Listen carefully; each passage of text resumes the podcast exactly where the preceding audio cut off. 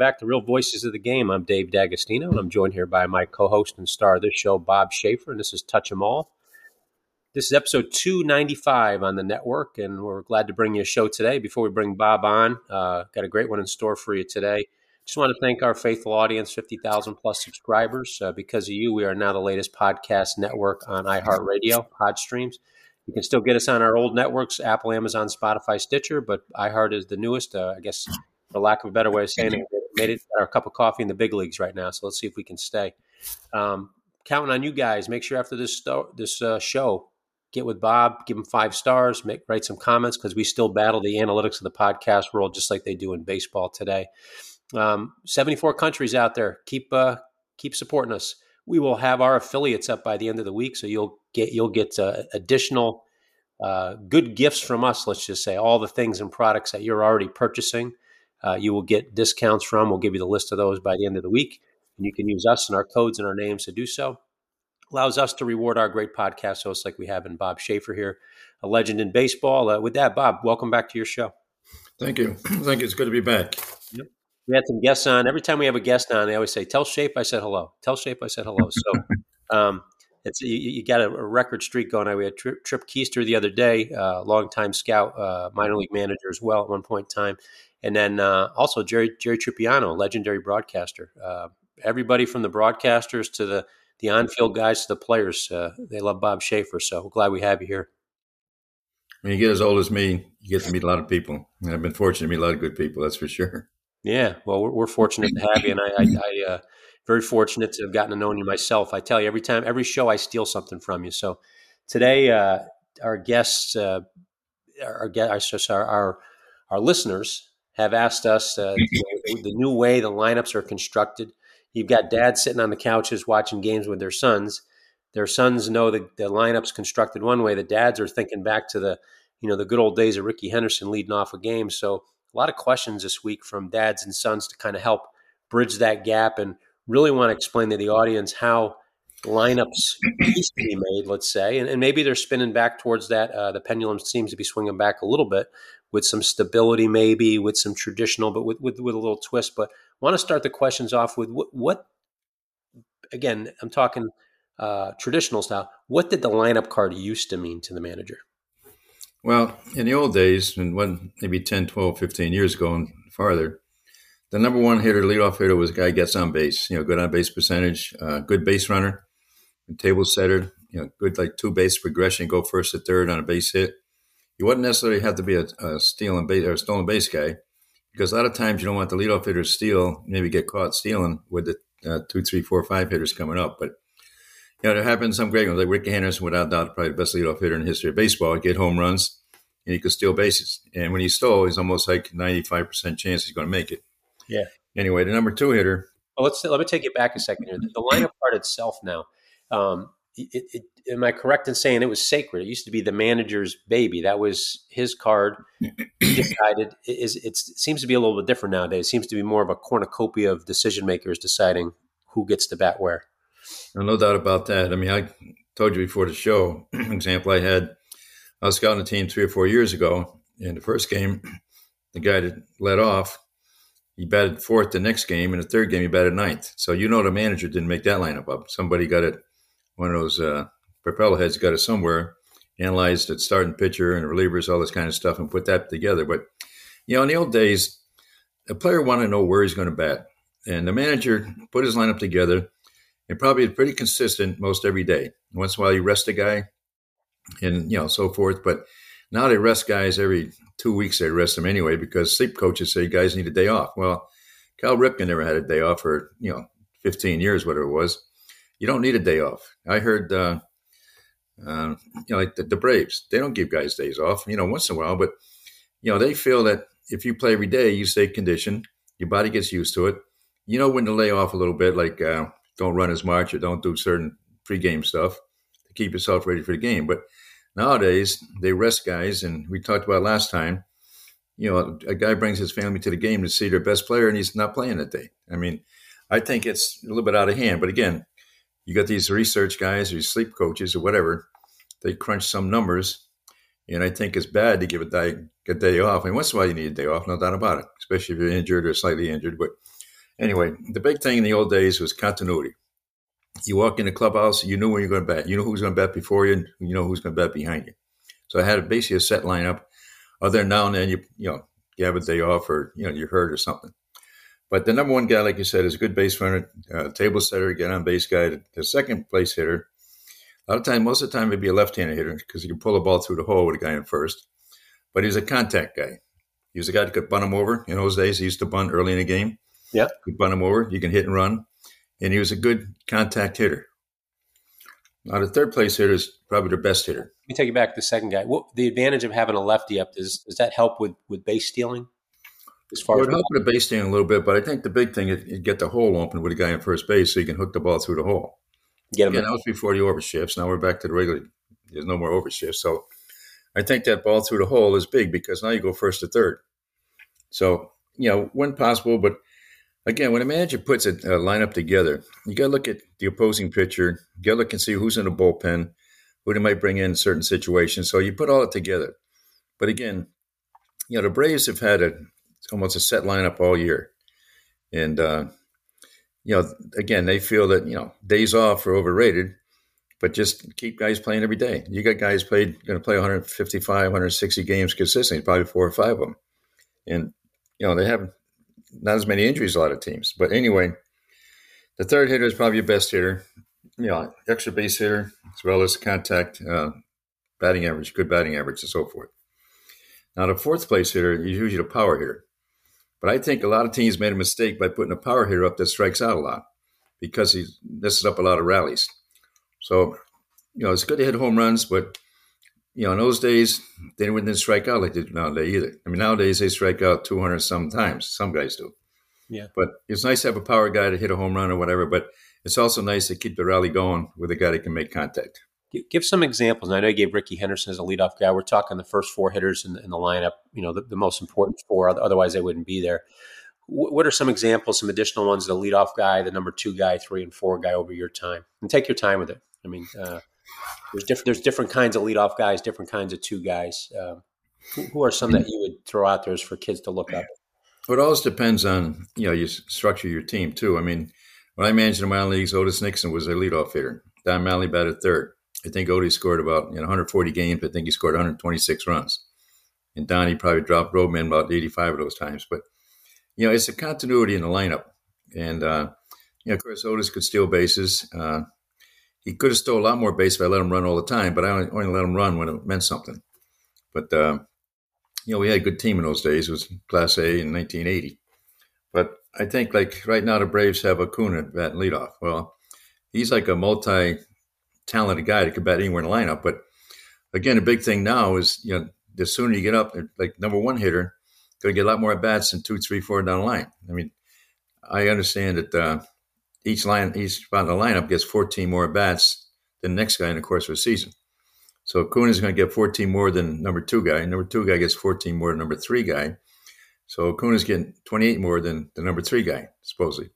Which you know that that's another thing that you know that's an analytical thing, but that's that's a smart thing to do. Top of the order.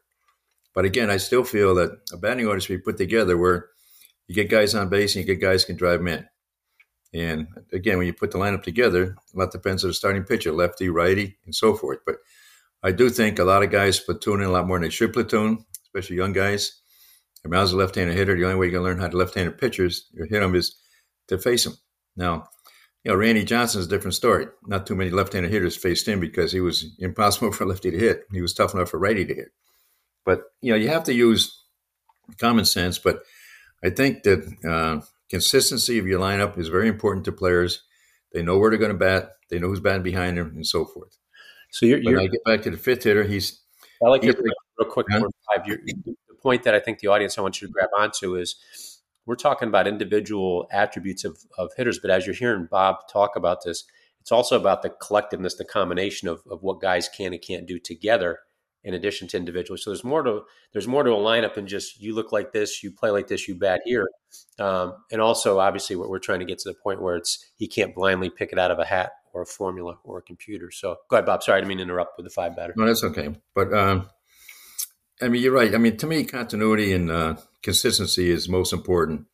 Instead of having a trial camp every game, you some of these teams almost have a trial camp. You get two hits where you bat top of the order. You go for four, you bat top bottom of the order. And just makes no sense at all. But that's the analytical thing.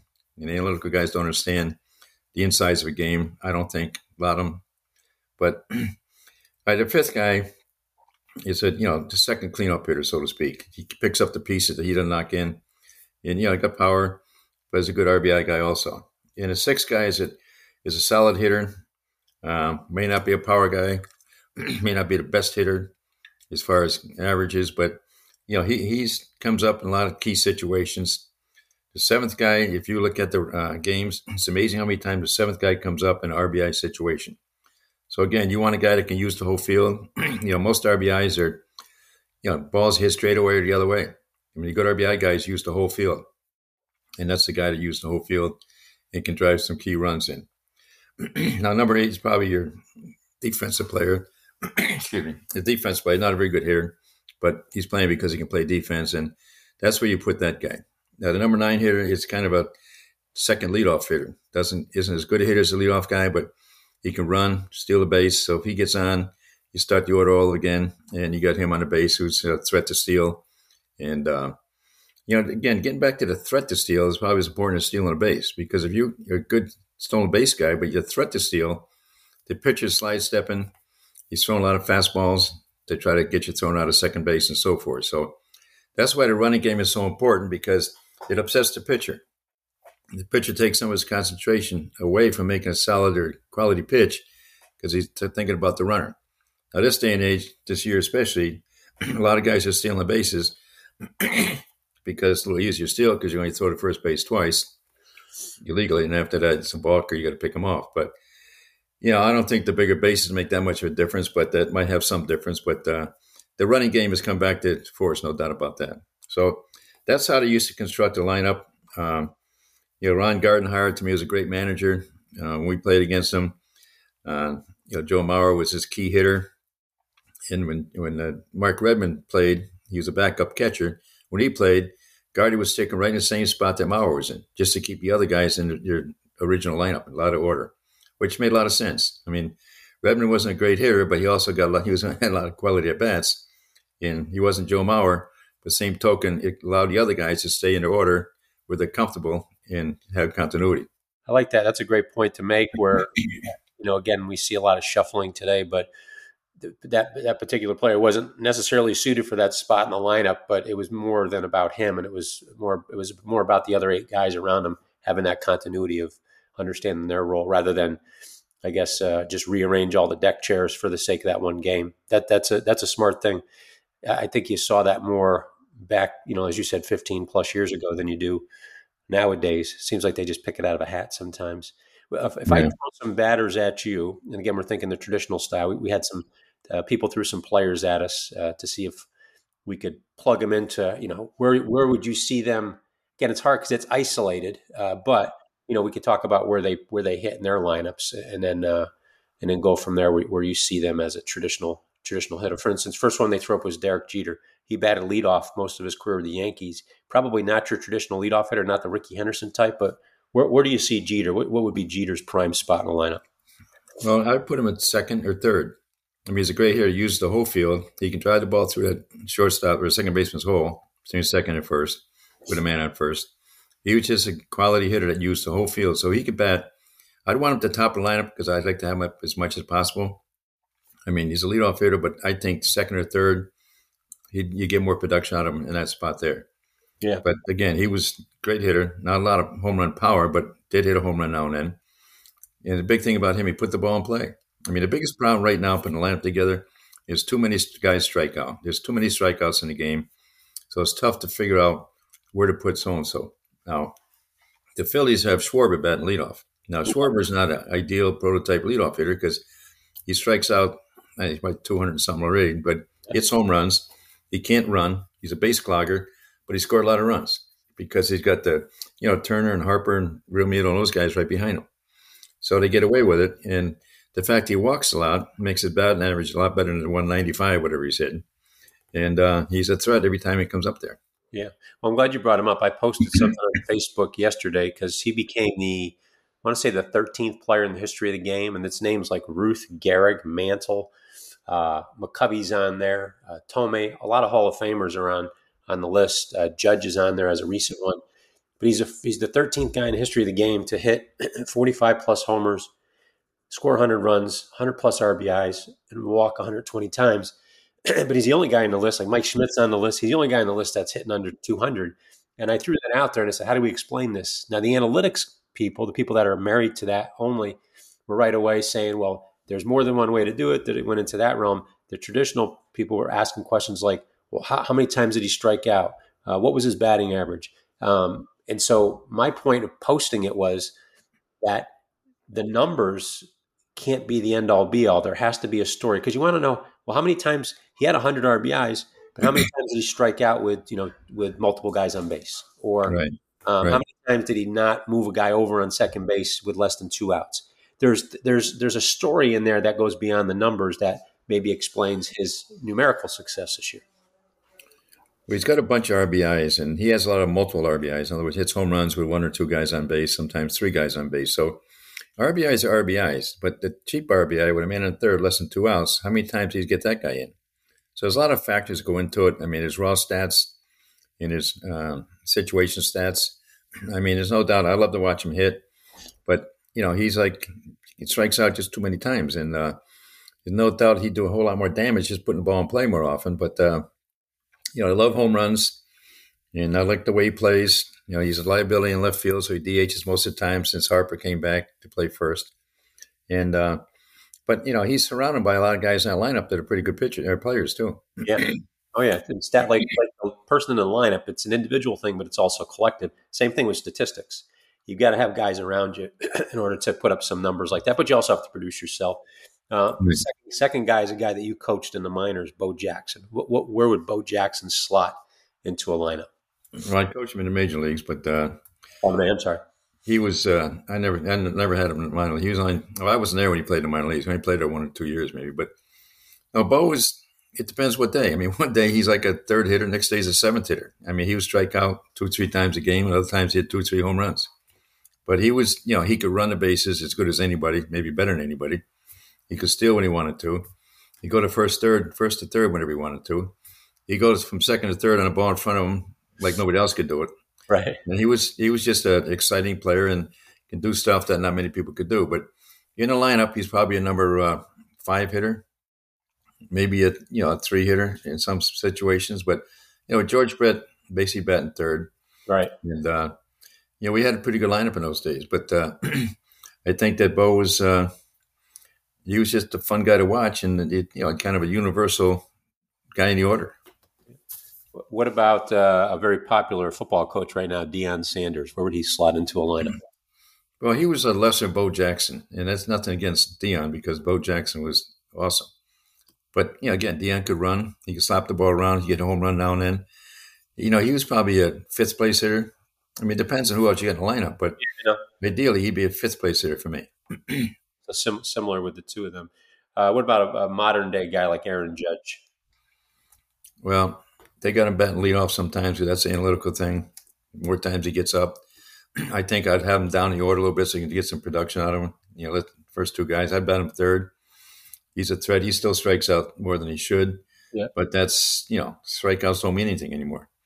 So he's kind of playing into the hands of those analytical guys. But you know, he's a threat every time it comes up. The threat is you know, hit home runs, of course, and uh, he gives you a lot of quality at bats, but he just got to put the ball in play more often with two strikes. Yeah, and he's he's getting that batting average up there. Uh, well, not quite what it was last year, but um, you mentioned this guy earlier, uh, Ronald Acuna. Where, where would he sit in your traditional lineup? Well, if it didn't have all those other good hitters in there, it'd probably bat him third. But because you get Albies batting second, Riley and then Olson, Ozuna, uh, you know, there's some there's some power there and there's some production there. So they bat him lead off to get him up more often. You might lead off with a home run, which he has several times. Uh, he can drive in runs. He can steal bases, of course. I mean, he's probably one of the top, if not the top player in the game offensively. Yeah, he's he's he's got uh, he's got all the tools plus. And is that similar to a guy, not the tools, but a guy like Jeter who batted leadoff maybe by default because there were so many good hitters in the lineup? They they. Uh, yeah, well, that's that's again, you, you put your lineup together. I mean, it depends on the supporting cast, and uh, you know, some guys are bet third in one team, bet first in another team. But Acuna, because you got Riley and Olson and Ozuna behind him, and uh, you know a couple of those other guys that he can bat lead off and uh, get up more times than anybody else. And uh, he's proven that he's very productive batting lead off. And of course, he can steal the base. And like I said, a lot of times you don't want the leadoff hitter to steal because you got that second, third, fourth guys coming up. But when you got a percentage like he has, or a percentage like uh, Trea Turner and those guys, you know, it's it's not as risky as you think, but it's still a little risky when you get you get them thrown out of second base with your top hitters coming up. Yeah. What about a guy like Trea Turner? I think they have him hitting third in the Phillies lineup. What, what, what uh, where would he slot in in your? Well, he bats second or third. I think uh, you know he switched with Bohm. You know Harper sometimes bat third and Turner bat second, but since they gave him a standing ovation, he's a different player. I mean, he's the same player I thought he was before. Because I mean, Trea Turner is one of the top players in baseball, no doubt about it. I agree. shortstop, he can run better than any other shortstop. He can steal a base. He, get, he can hit extra base hits. He can hit home runs and that ballpark's made for him as far as production. And uh, but he's a quality hitter. But again, he's got Bowman, Harper, and Realmuto behind him, and Castellanos even, and then Stott gets in there once in a while, so they can bat him second. And he's basically another leadoff hitter for me because he can he can you know do a lot of things. Oh, he flies too. He gets down that baseline in a hurry. He's one of the fastest yeah. in the game right now. Puts the bat on the ball. Uh, works works the gap to gap with occasional power. Now we we the less glorified spots that you know the eight nine spot. I, I batted there as a minor league player, never, never as a college player. I was always in the leadoff spot, but uh, mm-hmm. I was a switch batter, and you know managers it's their card. That's kind of my point was in the beginning of the game. But when I batted leadoff, my role was very different than when I batted eight or nine in the lineup. It was clearly defined to me. Did, did you? How are the? How is talk about the last two spots in the lineup?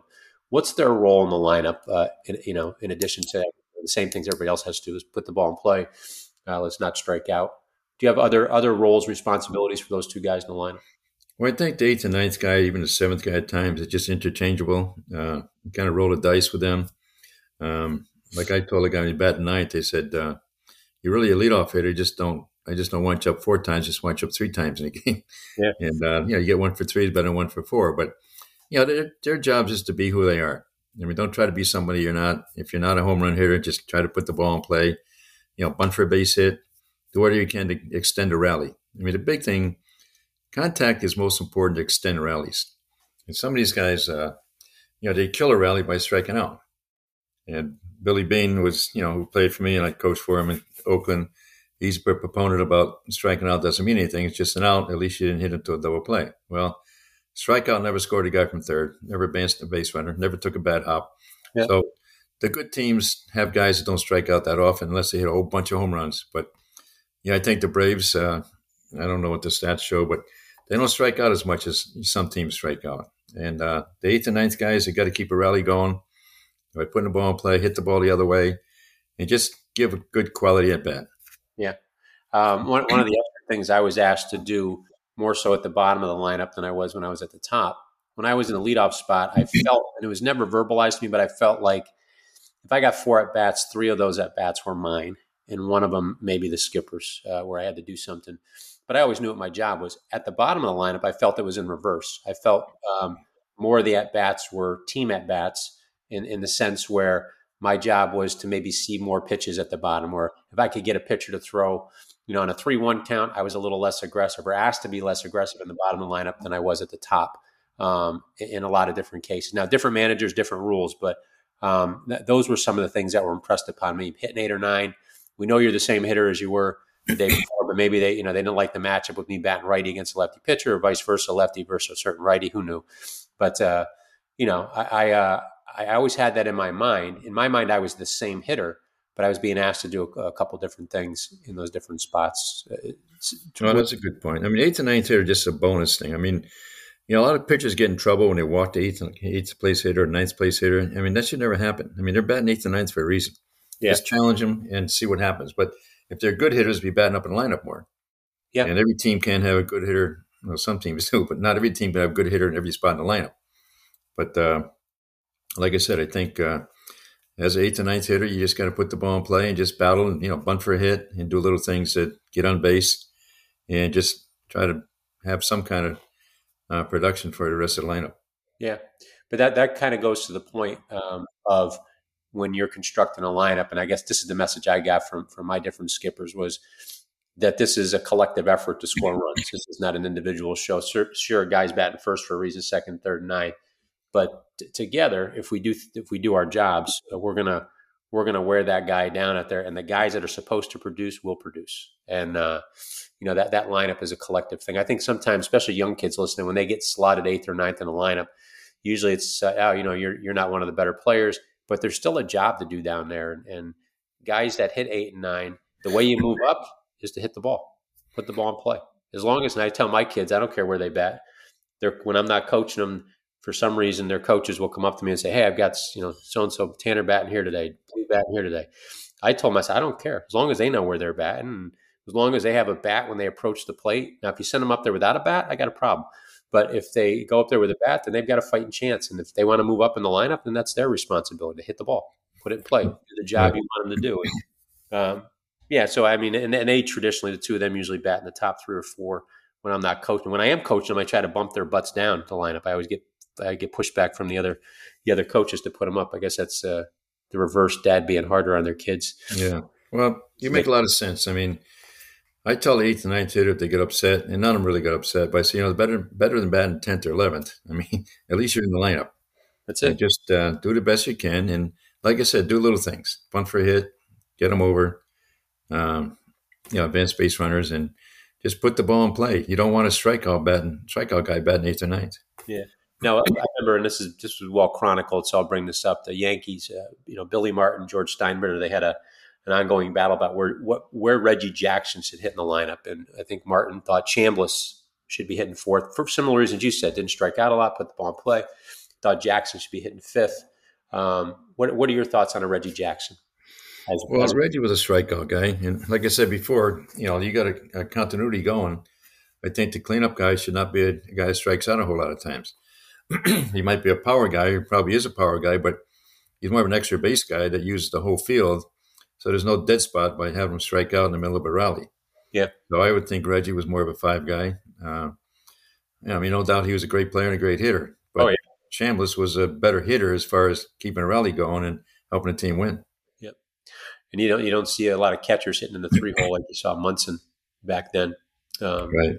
To do those jobs. So um, now moving to the traditional lineup today. Um, you know, now you got the dad sitting on the other side of the couch who doesn't understand what's going on, and, and the son is there thinking, okay, Aaron Judge is a two hitter in his world or a leadoff guy. How is the traditional lineup constructed? Uh, g- give us some insight into that. Who who has their hand in it, and then how are these? How does a guy go from one to four to nine? Um, or you can talk with Judge. That may be easier to hit on that. Well, they have all kinds of formulas. They have all kinds of stats. They got all this stuff going on you know, you got lefty, righty. I mean, when I put a lineup together, looked who it had in the bullpen. You know, as a closer, lefty or righty, um, what they have in between. So you try to match up that way when you have indecisions to be made to make. But uh, again, I think the set lineup is most important, where you know where they're going to bat.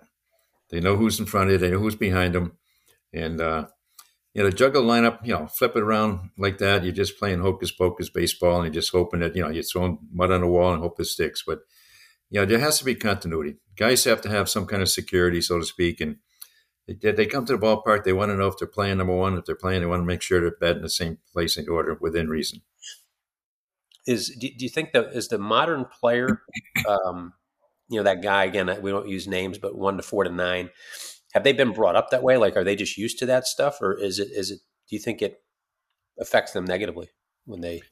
Well, they got to be you know accepted because that's the modern day statistical analysis how they do it. It's not right, I don't think, but you know you can fight it and you know beat yourself to death, and it's not going to help. So it is what it is. And it's tough for the manager to walk to the um, locker room or the clubhouse knowing he didn't make up the lineup. I mean, there's there's no no problem with the you know front office making suggestions, but there's a psychological part of making up a lineup. Some of these players, you know, psychologically, you know, if you bat them down the order, all of a sudden they they feel like they're terrible. And the whole game is psychological for me. So, you know, a lot of times you move a guy up second, first, second, maybe fourth, fifth, maybe sixth. It does a lot for his ego. And I think that's what a manager has to take into effect or take into consider- consideration when he puts it all together. Yeah, no, I, I, love that point. I'm glad you brought that up because um, that's a component that no statistical formula can touch on, and uh, it can work both ways. Uh, you know, so t- talk on both those. So you talked about, you know, maybe a guy confidence wise moving him up in the lineup a little bit. Hey, you're a three hitter now. Maybe he's going to act like a three hitter, or there's more guys on base when he's up, so he's going to see more better pitches uh, in those spots, or the other way where a guy's struggling a little bit, and you're just like, you know what, I'm not moving you down because you're bad. I just want you to get a different perspective on the game. Um, talk to those two psychologies a little bit. Well, like I said, the game is psychological, big time. I don't care. I mean, that, some guys go over 20 because it's they're, they're, fighting themselves, and tension sets in. It's such psychological. The swing is probably the same, but they're panicking up there. They're swinging at the first thing they see. And a lot of times you move him down the lineup just to have him relax a little bit. In other words, the pressure's not going to be on him as much down the lineup than it is middle of the lineup. So, but I think a good manager will explain to the guy, pull him aside, look, I'm not managing, I'm not benching, I'm not putting you down there because you stink. We're just trying to shake it up, and hopefully you can come out of it. But just relax, limit the tension, have some fun, and get back to your old stroke again. But again, tension is the biggest thing that hurts hitters, and it happens. It happens to the best of them. But to take that tension away or help take it away psychologically is going to make the guy maybe get back to where he's supposed to be. Now, removing that power from the manager, that that's a that's a tool now that kind of strips the manager of one of their I don't sound funny, but one of their superpowers, uh, to the ability to tap touch a guy psychologically. no longer have that uh, ability to do that with the lineup card now. It sounds like. Well, a good manager has the pulse of the club. In other words, he knows who's you know, some guys walk into the clubhouse and you know there's something wrong. So you got to talk to him. You know, might be he had a fight with his wife. It might be he doesn't feel good. It Might be, you know, this hurts, that hurts. But communication is the best, most important thing for a manager. And we had a situation in Oakland one time, and uh, the manager didn't play this guy who was uh, a veteran player. And I said, "Why don't you go talk to him and tell him he's not why he's not in the lineup?" He said, "No, he'll find out." I said, "No, just tell him I'm just going to give you rest. Be ready in seventh, 18 to pinch hit. I'm going to give you rest." but he didn't want to do it. So I put the lineup up as the bench coach, hung it up in the clubhouse. All of a sudden, he goes bananas, the player. And I said, Well, he's right in there. So he goes in and talks to the manager. Next thing you know, I hear shouting and screaming. And, you know, finally, you know, it ended, but player came out all ticked off. He wasn't the same guy anymore because, you know, the manager kind of buried him. Yeah. But it's called respect. I mean, respect it. And nothing wrong with giving a guy a day off. Just tell him it's a day off. But be ready. I might need you later. Why, well, why? anyways, I went into the manager's office and said, How'd you do? He says, I said, you didn't do too good because I could hear it out there. Yeah. But, you know, just communication. You just, you owe the guy, a veteran guy, you owe him a respect of saying, hey, you're not going to play today. I mean, you're not going to line up today, but be ready. Yeah. And then you sound like you had foresight, and I know hindsight's 2020 always, but you saw that in advance. Why why wouldn't a manager address a player like that? Because um, to me, it sounds like common sense. Like that's. I don't know. I mean, this guy is a great baseball guy. I mean, he hired me to be his bench coach, but he just, uh, I think, is influenced by the general manager too much. But it's all about communication. I mean, it, talk to the guy. I mean, there's no, there should be no surprises in the game. If there's surprises, whether it's the player to you or you to the player, it's going to be confrontation, and then it's going to fester, and it's just a bad situation. But good managers communicate, and there's no surprises. They tell people what's going to happen and why it's going to happen, and it, then the player will accept it. And it's not that difficult, but I don't know. I, I try to convince the guy for, you know, probably 10, 15 minutes, but no, I'm not talking to him. Like, okay, good luck. How do you make out? yeah. Now explain it from the player's point of view that, that, that so in, in, life anyway, too, if, and we could take this baseball in life, we get people get slighted in their mind all the time, but when you don't communicate like that and there's that imaginary hurt, you allow that person to I mean, they can create whatever monster they want. And excuse my language on the air, but that son of a bitch is going to hate you to the day he dies if he thinks he got imaginary hurt because he can blow that up thing uh, as much as he wants. So, um, explain explain the importance of that as a player, the the fragility of a player coming in day to day, the struggles of baseball. Why something like that would just be a nice bridge to the next day. Well, I think the big thing, every player has an ego. That's why they're good because they have an ego. Some more than bigger than egos than others. But you know, now he goes back in the clubhouse and the guys, well, how come you're not playing today? And he said, I don't know. He's not playing because he doesn't know. He really doesn't know. But I mean, you know, instead of saying you need a day off or I want a day off, I mean, that's it's just a, you know, it hurts his uh, confidence or hurts his ego, so to speak, and uh, it just that shouldn't happen. Yeah. Um, as far as the uh, you know situations with with other, I guess with with other, talk talk to some of the disagreements with with lineups. I know you've you've been in the mix with making lineups uh, both from the the, the standpoint and, and, helping. What are some of the common disagreements when you're making up a lineup, albeit slumps, uh, matchups? What, what, are some of the things that go back and forth, uh, either in your head or as a staff when you're making a lineup? Well, one thing that bothered me is platooning. Platooning is out of, out of control. Out of it is maybe to keep certain guys happy or keep certain guys in, in or out of lineup, but you know, left-handed hitters are platooning against a lot of left-handed pitchers, and to me, I think that's wrong. I mean, there's left-handed pitchers and there's left-handed pitchers. I mean, Randy Johnson of the world and those guys. Well, I can see sitting down a left-hander. I know when I coached, we played them. You know, Mattingly was the only guy. Mattingly and George Brett, probably the only two left-handed hitters that played consistently consistently against Randy Johnson. And the players did him. I mean, the manager did him a favor taking him out of lineup because he was impossible almost to hit. But those two guys were great hitters, and they needed a challenge of hitting against them. Another thing that bothers me is you watch a game in the fourth inning, they bring a left-handed uh, pitcher in to face left-handed hitter, and they pinch hit for him.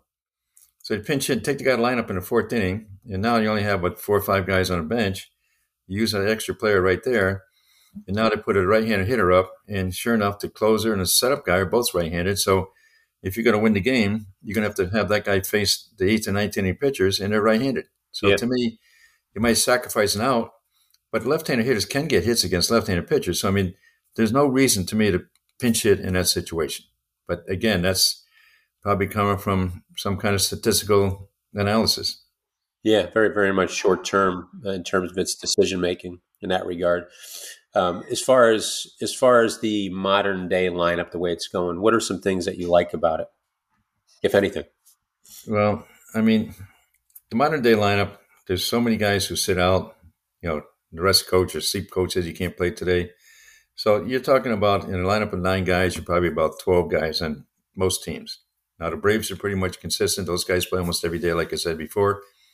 But other guys are in and out of lineup, don't know where they're going to bat. And I just think that uh, inconsistency and no stability affects some teams. And to me, you got to get your set lineup, and then you can adjust here and there, depending on the pitchers and depending on the bullpen. But it's nice to know if you come to the ballpark, you're definitely going to play that day. And I think a lot of teams that struggle, you know, probably less their players, so it's tough for the manager to get the right combination. But uh, I'd like to see more consistency and, you know, more like a pattern of who's going to play where and when and where they're going to bet.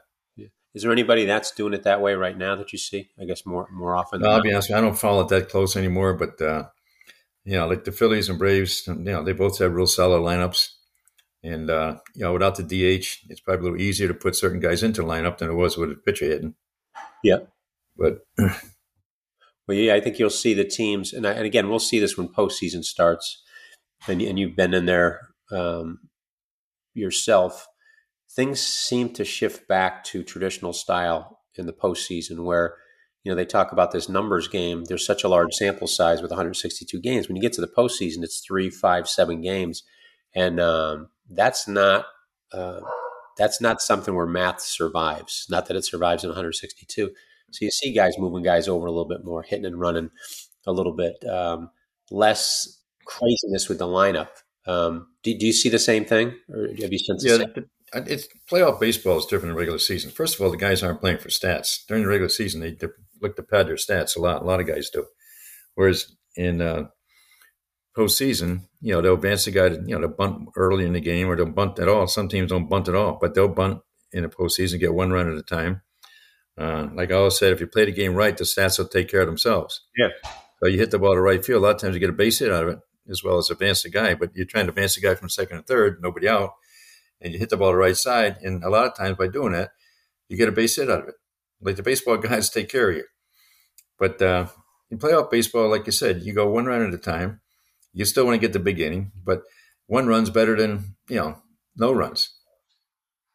Oh, I agree, and I, I liken it to a phrase my our, my kids and I, my wife, are playing playing out in the yard. Uh, you gotta get rid of this. It's the baseball God's calling us right now. Sorry, what's that? That's the baseball gods calling us right now. Yeah, we um, my I liken the, the the playoff to me when they start playoffs with baseball anyway. I like. I, I haven't watched a lot of regular season baseball this year. Uh, same as you. I just it's, it's tough. I've been watching toward the end, like a little bit when these young guys come up because I, I, like that. You know, they're they're playing for their lives right now. Especially like watching the young Yankee guys come up and uh, and really putting it to them and hope they stick. But uh, outside playing with my kids yesterday, my wife and and uh, you know just kind of playing around playing basketball, and uh, I was I, I said something. Hey, you going to go hard? And and uh, one of my daughters said, "Are we playing for real?" And I said, "What does that mean?" Because we weren't keeping score. We weren't. We were just kind of playing. Yeah. And so that that's that should be like the the homage for the playoffs. If MLB playoffs, we're finally playing for real because the regular season we see such a different product out there than we do in the playoffs. So um, I know they're playing. Their you know stats out the window. You're playing for a world championship right now. Uh, with with this playoff run right now, does the lineup card change in the playoffs, or do these these modern day does it still being called from above, so to speak? Well, I can't speak. You know, I don't know about the call from above. I mean, I, I think some teams do, but usually it's the lesser teams because they're all scrambling to find the right lineup. Right now, you're going to have uh, eight teams or six teams in the playoffs each league, and they're usually you know, are the best six teams theoretically, and their lineups are pretty well set. You know, they know who's going to play each day and where and so forth. But I would think that depending on the starting pitcher, and again, they're going to go left right a lot in the in the lineup, which you know can't blame them for that. But I think that you know against a righty, certain lineup's going to start, and against a lefty, a certain other lineup's going to start. And it may vary a little bit, but not a whole lot. But I mean, and again, look at who's in a bullpen; they got to go from there too. So yeah. I would think that uh, it'd be a lot of fun to watch him. It'd be a lot of fun to watch it and everything, and uh, I would think that uh, I look forward to watching. I mean, I, I, still watch a lot of games. I don't watch the whole game sometimes, but I still watch our team. I'm still a Nationals fan because they were good to me, and I know the players. Uh, and you root for those guys. But uh, there's other teams that I root for too. I mean, I like the way that some, uh, you know, like Cincinnati, they just feel a little bit down at down the wire. But I don't think they're done yet. But you know, at Baltimore, the way they're playing, and they play good. They play good baseball. That's why yeah. they're winning. Yep. Then you got, yeah. then you got Seattle I, I read or heard the other day like 0 and 11, 0 and 12 in extra inning games, and like 9 and 22 and one run games. I mean, that's a case of guys swinging from their butt trying to hit home runs instead of putting the ball in play. To me, yeah, what does that tell you? That's, that's yeah. So yeah, and I'm I'm the same way. I, I, I like the way the Orioles are playing too. There, I watched them. Uh, gosh, this was probably two months ago when I saw it. I was watching with my son Tanner, and they were moving the ball around gap to gap. They were hitting behind runners. Uh, I felt like they had listened to your show the day before and just uh, just started going, going, after it that way. Pitchers were throwing strikes; they were working fast. I know they've got the clock there, right. uh, but they they were uh, they were located. Didn't look like they were reared back in fire, and I felt like I was taken back in time to like 1985. But uh, we got they the last. Pitching. Okay. They were pitching just like your hitters. The hitters used the whole field. Yeah, I saw a Tampa Bay game the other day, and I, I think it hit four, four. No, actually, our team we were two outs, nobody on. You got like five hits in a row it's four of them went straight away or to the opposite field. I mean, that's what pitching, that's what hitting's all about. Yeah. Pitching and hitting is different than throwing and swinging. So that's a good point right there. So the, the last question now, this could be a big challenge. I don't know if if, uh, if you if you don't want to go all the way through this, that's fine. We could maybe just through the top. But the audience wanted to know your classic. So you got your you kind of had your definition for your the traditional way of making a lineup who would be your classic guy for each of those? Let's just work the first five spots, uh, batters one through five. You had your pick in time. Who would be your classic number one hitter based on your descriptions? Number two, three, four, five. Well, you question my memory right now, but uh, I think Rickey Henderson would be number one, without a doubt. I mean, he hits home runs and steals the bases at a high percentage rate. you know, Jeter would probably be number two. Uh, George Brett would be number three.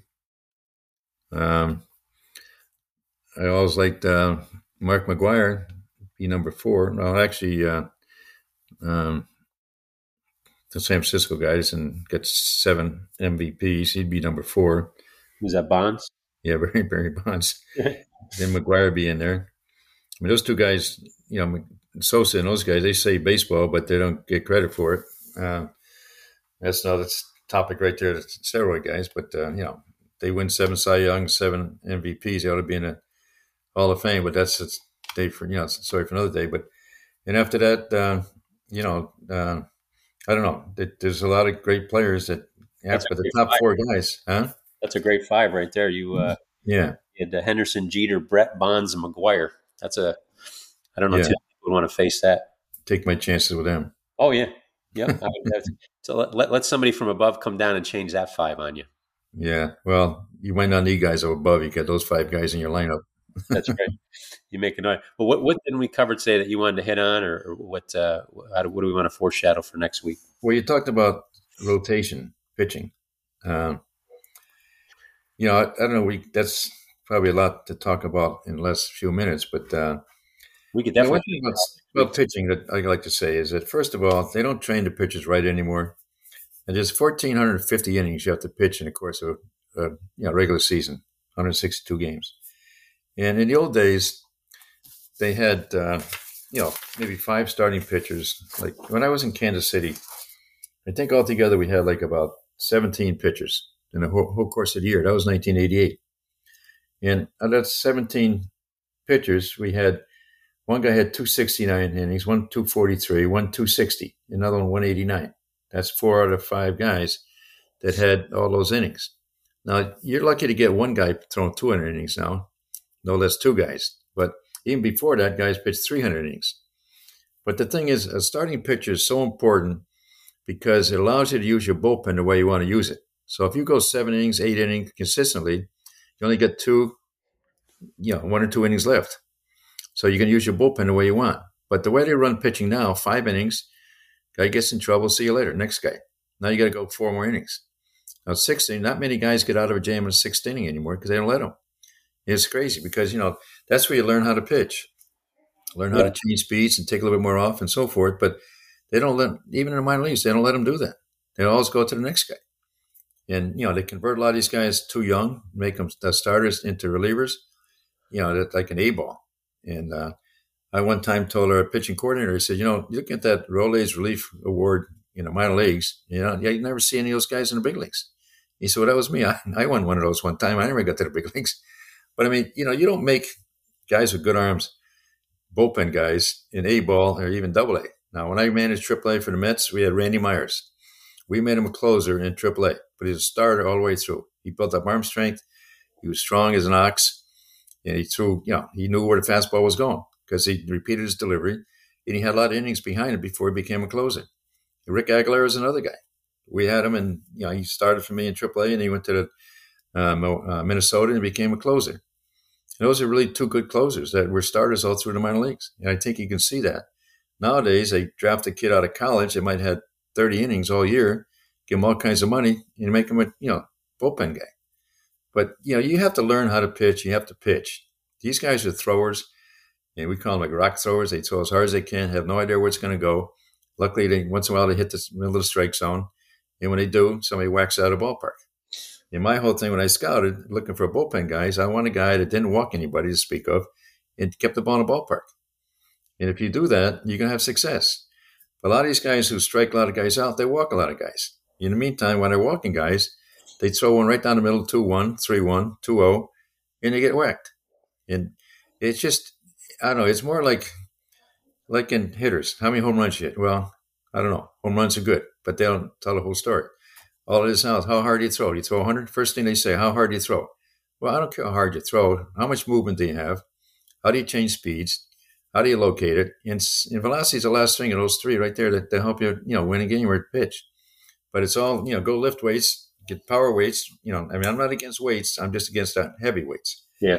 But every day you read and think so and so is getting Tommy John, so and so is getting Tommy John.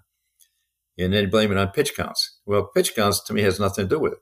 I mean, they threw some of these guys 120, 125 pitches at times. They, they last a lot longer. But what happens when they throw 100 pitches or 80 pitches, they take them out of game. So what do they do, they go in the weight room and start lifting weights. Yeah. I remember in Kansas City one time, they took uh, we took a guy out of the game, and Tony Pena did, and you know the guy got upset. I said, "Well, you know, pitch counts," and that's when pitch counts really started coming into effect. Well, I go in the clubhouse a little while later. I hear clink, clink, clink. He's in the weight room lifting weights. I said, "Wait, we took you out so you didn't overtax your, your muscles and so forth. Now you're in here lifting weights. Well, it's my day to lift weights or something. I mean, to me, the heavy weights have killed the game.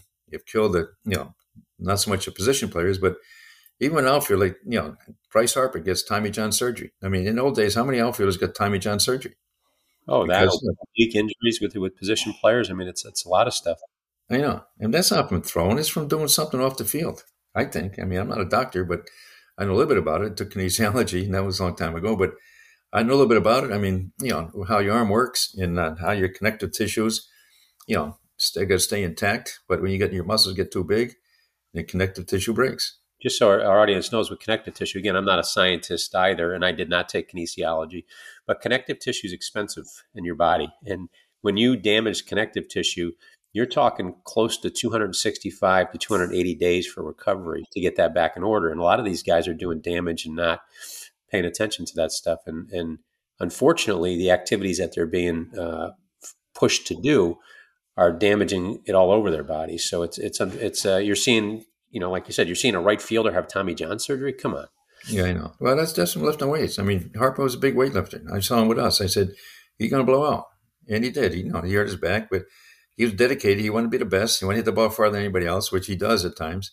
But you know, your body's going to get stronger automatically. But you know, when you get to be 30 years old, which he is right about now, but he started lifting weights when he was probably 15, 16. He was always the strongest guy around, and you know, he's a great player, no doubt about it. But longevity means a lot more than just what you do day by day or year by year. Oh, I agree. I agree. And we'll, we'll get into more of the pitching on the next show because I know that was an area the audience wanted us to try to help uh, see if we could construct a Yeah, uh, rotation where we'll get into that 17 man pitching staff and see the roles like we did with the hitters, at least the starting five, the middle setup, and closer. Well, you look back. You look back in the late '80s, even early '80s, even less, even low, uh, early '90s, and see how many pitchers on were on every staff all year. It's probably 17 to 20. Now there's like 40. It's crazy.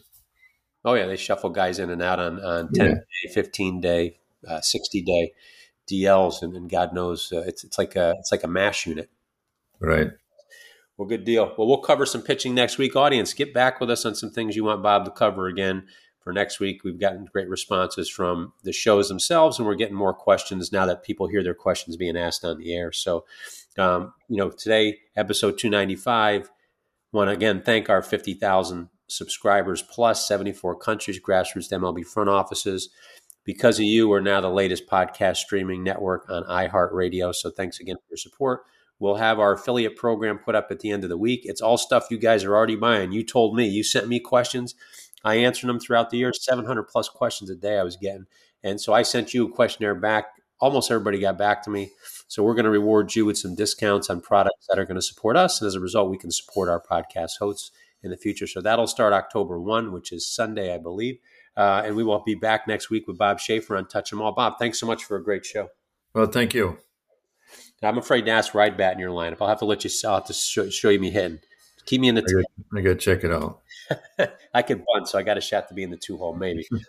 I bet you. I bet you third make you feel good. Oh, jeez, I don't need that kind of ego boost. All right, thanks, Bob. Have a great week. Uh, you too. Thank you.